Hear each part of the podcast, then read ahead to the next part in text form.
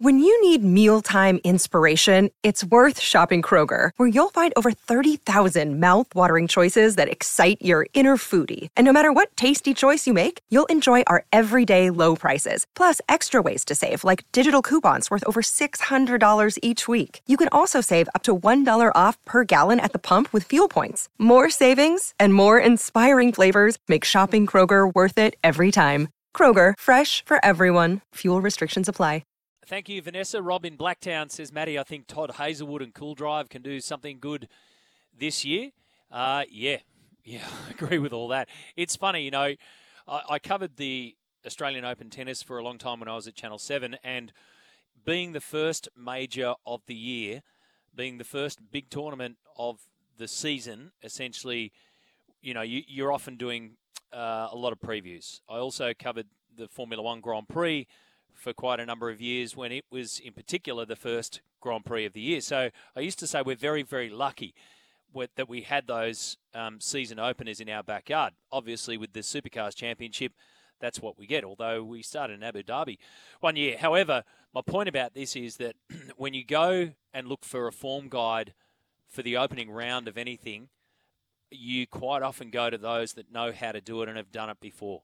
So it was very, very um, straightforward when I used to think about the Australian Open or Formula One, and in this case, when I think about the Newcastle 500, it's not a cop out.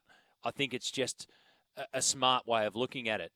Why do the champions continue to do what they do? Because they're often in a champion setup. They're very good at their preparation. They don't get phased by the big moment. And more often than not, they've been there and done it before. So that's why I have a look at the teams that have um, performed and not perished when they open the start of the season. Uh, Matty, do you reckon the Giz just gets it done up at Newcastle 500, or does he do his best work up on the mountain in the cooler months? Love to know your thoughts. Um, the Space Coast.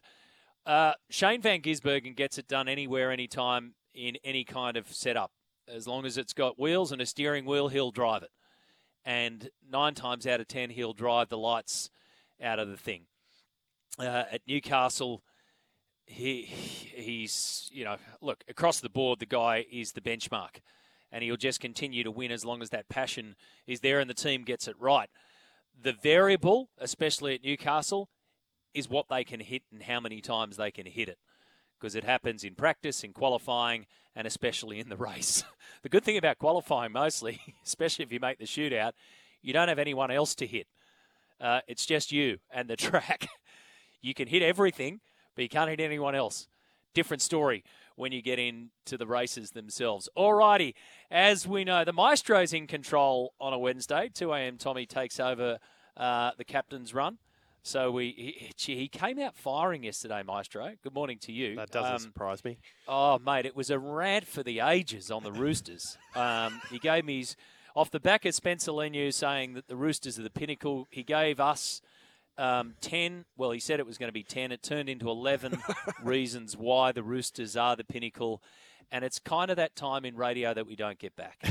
I was thinking um, you were going to give me 11 excuses as to no, why they didn't perform in round one, despite all those advantages and that great squad that they've compiled and having one of the best coaches in the competition. You'd think maybe as $1.10 or whatever they started that game, that maybe they'd be able to get a win, but it wasn't to be, was it, it Matt? No, it wasn't. But gee, oh, it was. You know how he throws his coins on the table? Mm. I said to him, he's going to have to go to a laundromat and find some more coins because. Mm. He spent them all yesterday. It did give me a bit of thinking time while he was doing his rant.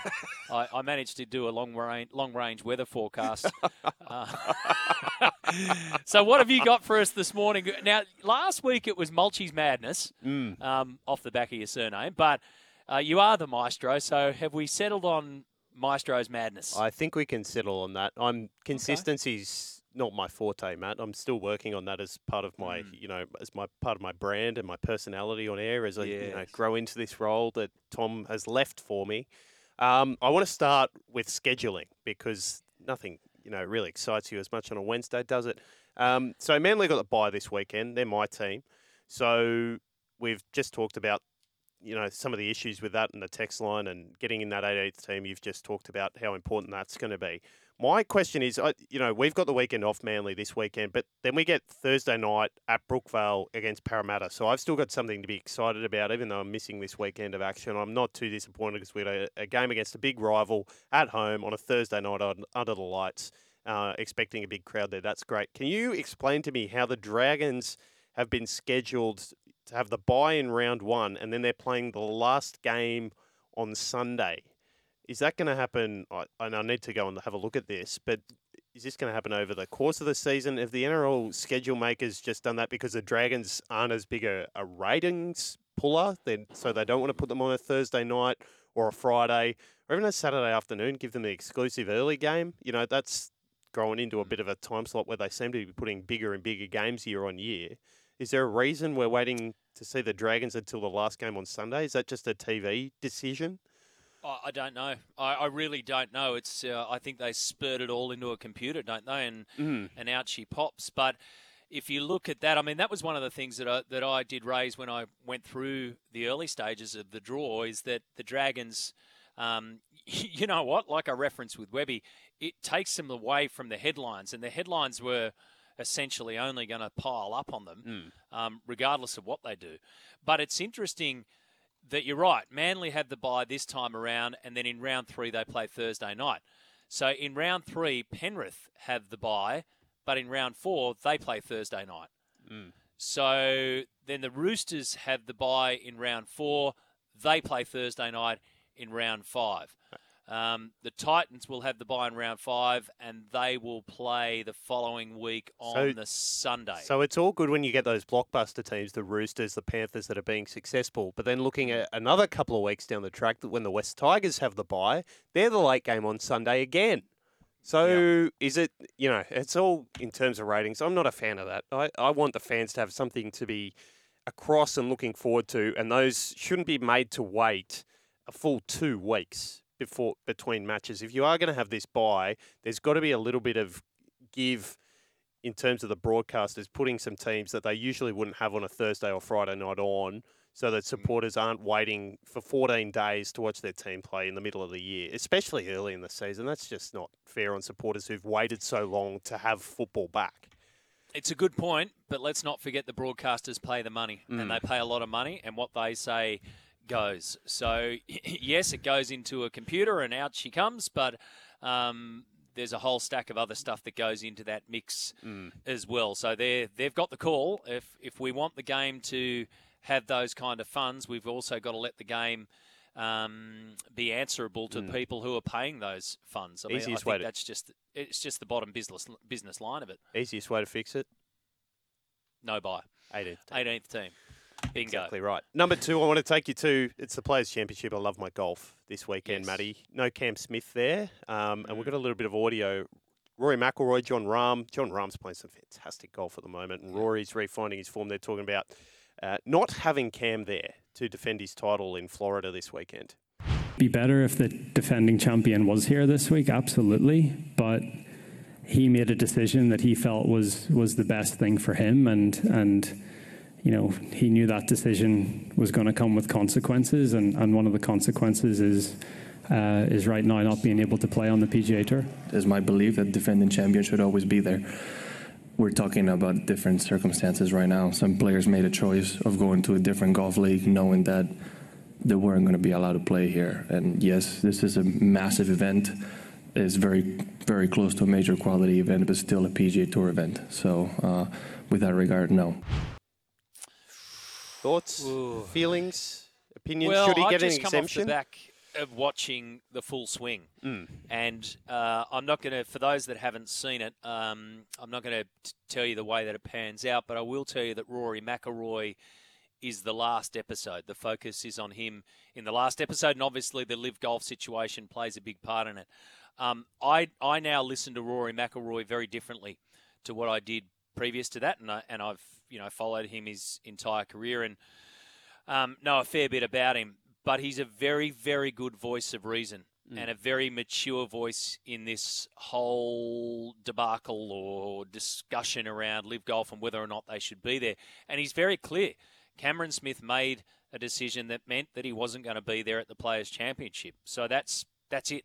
I mean, mm. there's the full stop right after that. They'll still get to play in the majors, which I think is the, is the right thing to do. But the PGA has to hold firm. You know what I did find weird? I don't know if this is just me, but I did read that they they took Cameron Smith's name off the reserved yes. parking for champions list. Yes. Now, obviously, he's not going to be there. Well, he can't play. No. Now he can't play. So what if Cam Smith turned up in the gallery? What if he turns up? He's still the defending champion, right? You can't take that away from him, and they're not taking that away from him. But so what if he turns up as a fan? Is he banned from all PGA Tour events? Full stop. Surely not. No, surely not. And I get the fact that he's not allowed to play because that's the stance yeah. that they took, and that's what they knew they were getting into. But what happens if he fronts up? where, where does he go, mate? What do you do if you're at the Players' Championship and you rock on up? I'm going to pull in the Bentley here or the, the Tesla, whatever he's got. And he goes, uh, defending champion, mate. I'll just take my spot. Sorry, not allowed. Do they That's have valet parking down in mm. Florida? Or maybe an That's Uber in? what I'm saying is, don't let him play if that's fine. That's that's cool. But he's still the defending champ, so yeah. he still should be able to get what the defending champ gets, which mm. is parking for a start. And if he wants a free burger, let him get a free yep. burger. Yep. You can't take that away from him. Been good fun. Uh, yes. It'll be interesting to see how it all plays out over the next because the, the ratings, from what we're understanding, now they're on traditional TV, have not been uh, not been great. No, but you can't judge. I don't think you can judge LIV Golf on ratings in its first event of this season, which is what our, our, our second season. So yep. I know everyone gets jumping up and down about ratings, but ratings are ratings when they're good. Um, you know that that's the kind of stuff that people like to focus on them.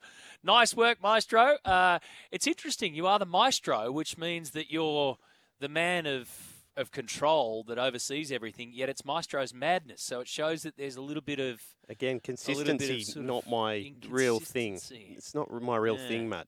Like being a bit all over the place, no. flying everywhere. No, I think it's well, that's what a maestro is meant to be, you know, crazy genius. 0457 736 736 is the text line number. Uh, plenty of texts coming through on a whole range of issues, and 1300 01 1170 if you'd like to join us. Chase Buford coming up from the Kings.